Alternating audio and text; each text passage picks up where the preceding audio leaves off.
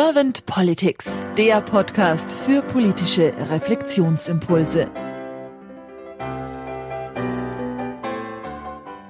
Herzlich willkommen zu einem neuen Podcast von Servant Politics. Ich spreche heute mit Jana Faus. Mein Name ist Claudia Lutschewitz. Guten Morgen, Frau Faus. Guten Morgen. Ich habe mich sehr auf das Podcastgespräch mit Ihnen gefreut, weil Sie mit Ihrer Demokratienähe mir sehr zusprechen und daher bin ich also sehr gespannt auf Ihre Impulse. Doch bevor wir gleich in die Fragen starten, würde ich Sie gerne jetzt erst einmal vorstellen, Frau Faust. Sie sind Speakerin und auch Gründerin. Also Sie haben 2012 die GmbH gegründet, Politics Strategic Research GmbH.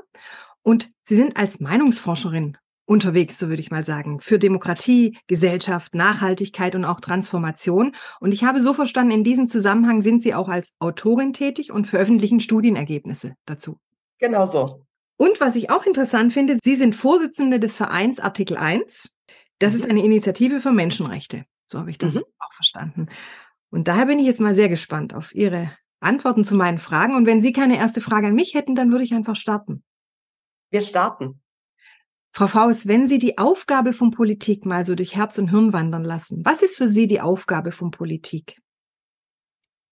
Naja, ich finde ja, Politik ist alles und alles ist Politik. Ich hänge der alten Schule an und glaube nicht, dass es eine strikte Trennung zwischen Privatem und Politik gibt.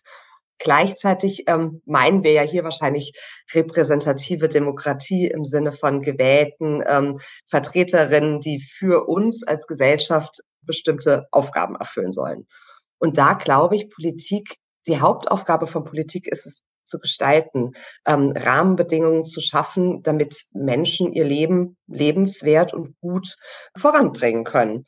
Und natürlich ist Politik sprechen, sprechen, sprechen und zuhören, zuhören, zuhören und auch streiten. Es ist was, was ich irgendwie vermisse ähm, häufig, dass wir als Bürgerinnen und nicht als gewählte Politikerin auch verstehen, dass Streit und Diskussion gut ist und wichtig ist für Demokratie und dass wir auch miteinander immer wieder ins Gespräch kommen sollen und dass Kompromisse nicht faule Kompromisse sind und nicht irgendein Tod muss man sterben und was man immer so hört, sondern ja, das Ringen nach der besten Idee und das Ringen nach Vorwärtskommen. Ähm, ich würde mir sehr wünschen, dass wir Kompromiss wieder als was Gutes und was äh, ja erstrebenswertes anerkennen. Mhm ringen, um nach vorne zu kommen. Das finde ich sehr energiegeladen und sehr auch positiv, so nehme ich es wahr. Und ja, die mhm. Streitkultur, dass sie auch heterogen sein darf, durchaus, ne? dass wir dann auch ins Auseinandersetzen miteinander kommen. Wie nehmen Sie denn momentan die Politik wahr, Frau Voss? Jetzt äh, widerspreche ich mir scheinbar. Im Moment nehme ich Politik leider als sehr zerstritten war und ähm, aber nicht im Sinne von wir suchen nach der besten Lösung, sondern tatsächlich ein starkes Gegeneinander. Ich nehme Politik leider auch als recht mutlos wahr im Moment und ein bisschen, wie soll ich sagen, äh, sie gestaltet zu wenig und sie reagiert zu viel. Ähm, ich würde mir Politik gerne ein bisschen mehr nach vorne getrieben vorstellen und tatsächlich deutlich mutiger wünschen. Hm. hm. Das war jetzt auch schon mal ein Wunsch von Ihnen an die Politik der Zukunft, dieses mutige sein. Also ich nehme manchmal so ein bisschen auch die Demut mit auf, dass ich denke, wir dürfen auch demütiger mhm. sein für die Leute, die in der Politik aktiv sind. Was haben Sie denn sonst noch für Wünsche für die Politik der Zukunft? Also Demut finde ich ist ein total äh, toller Begriff in dem Zusammenhang. Ähm, ich habe mich relativ stark auch mit Kommunalpolitik und Kommunalpolitik, also ehrenamtlich kommunalpolitisch äh, Aktiven auseinandergesetzt und ich ziehe echt meinen Hut vor Menschen, die in ihrer Freizeit äh, über Stunden in auch nicht immer nur netten Atmosphären sich da für ihre Gemeinschaft einsetzen, für ihr Dorf oder ihre Kommune einsetzen. Und was denen manchmal entgegenschlägt, das finde ich echt äh, dramatisch. Und da war Demut eigentlich genau das Richtige. Ne? Da sind Leute, die sich für mich einsetzen, ohne mich zu kennen. Und alles, was mir als Bürgerin einfällt, ist zu meckern, dass sie das nicht richtig machen. Das finde ich schon manchmal echt äh, auch ganz schön traurig. Also ähm, ja, Demut ist ein schöner, schöner Ausdruck. Mehr Mut und mehr Demut. Mhm. Und haben Sie sonst noch Wünsche?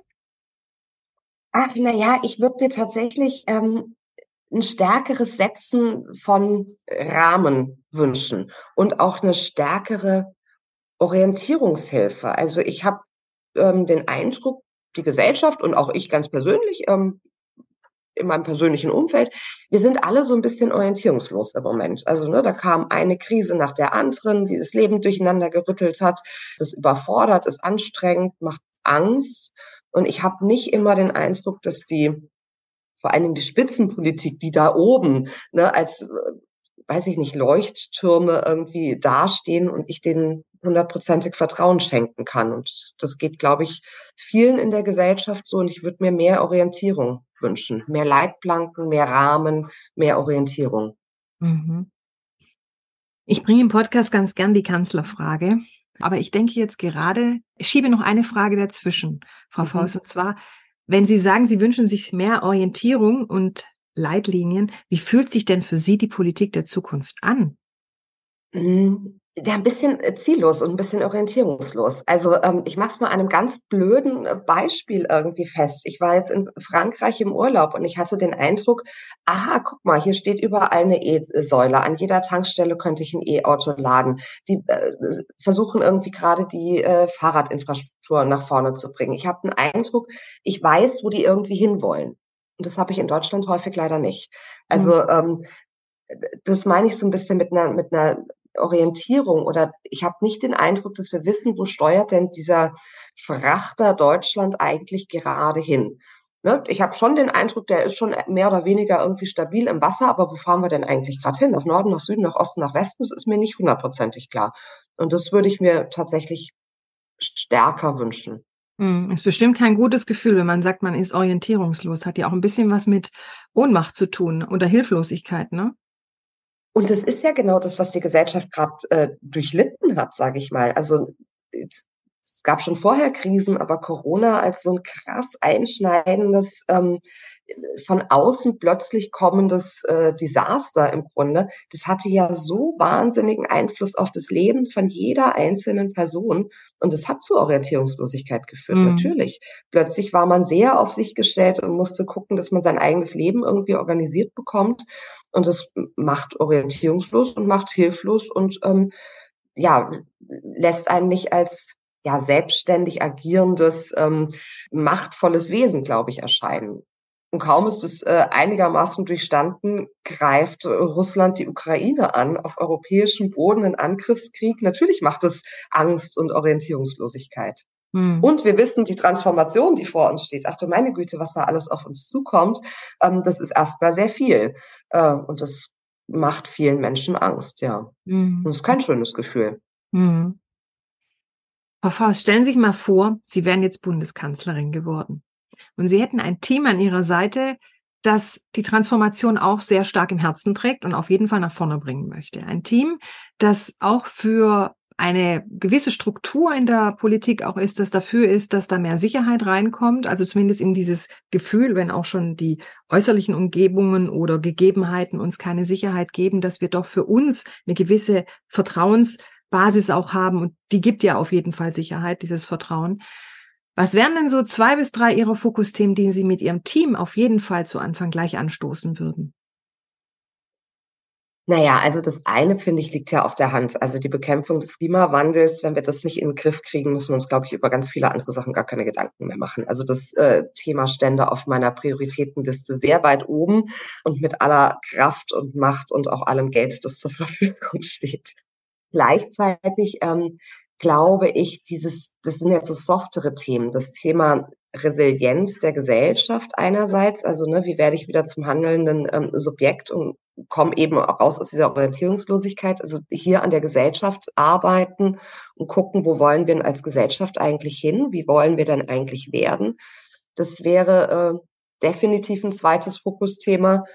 Und daran anschließend kommt das Dritte, wie kriegt man eigentlich unsere Demokratie so resilient, dass sie von Demokratiefeinden nicht bedroht werden kann? Ähm, ich glaube, das ist eine Herausforderung, die jetzt nicht nur in Deutschland, sondern auch in unseren Nachbarländern sieht man das ja auch schön, sehr, sehr vor der Tür steht. Ähm, und das wäre definitiv ein Thema, dem ich mich annehmen würde. Also wie kriegen wir den Klimawandel in den Griff, dass wir überleben? Wie wollen wir als Gesellschaft überleben und wie wollen wir es schaffen, dass unser politisches System die Demokratie überlebt. Mhm. Das wären meine Themen. Haben Sie zur Resilienz der Demokratie auch schon geforscht? also ich habe viel geforscht zur Resilienz der Gesellschaft, ähm, mit Resilienz der Demokratie. Wenn ich jetzt so nach vorne gucke, was da gerade irgendwie passiert, auf der einen Seite sehen wir ja so eine Fragmentierung der Gesellschaft. Ne? Wir sind so ganz viele kleine Grüppchen. Und genau dasselbe sehen wir ja auch in der Parteienlandschaft, also eine Fragmentierung der Parteien. Hm, das mag erstmal nicht schlimm sein, aber wenn das gepaart ist mit Demokratiefeinden, die wirklich durch die Institutionen ja auch ordentlich durchmarschieren und das ja auch ähm, leider sehr erfolgreich tun, ist das natürlich was, was äh, ja an, an der Grundmauer, an den Grundfesten äh, rüttelt. Und das gepaart mit einem abnehmendem Vertrauen der Menschen in Politik, Gestaltungsfähigkeit der Politik halte ich für brandgefährlich. Ich glaube, wir müssen schon uns sehr bewusst sein, dass Demokratie nicht was ist, was für immer gegeben ist, sondern dass wir dafür jeden Tag kämpfen müssen. Mhm. Ähm, und ich glaube nicht, dass es alle so auf dem Schirm haben, leider. Ja, sie ist nicht selbstverständlich. Das denke ich ja. Überhaupt nicht. Mhm. Ja. Habe ich Ihnen jetzt irgendeine Frage nicht gestellt, die Sie ganz gerne beantwortet hätten zum Thema Politik der Zukunft oder vielleicht auch Demokratie der Zukunft? Ich glaube, wir sind, wir sind ganz gut durchgekommen, oder? Wir sind ganz gut durchgekommen. Dann danke ich Ihnen ganz herzlich für Ihre Zeit und das Teilen Ihrer Gedanken, Ihrer Impulse und sage dann einfach mal bis bald. Bis bald. Vielen herzlichen Dank, dass ich dabei sein durfte.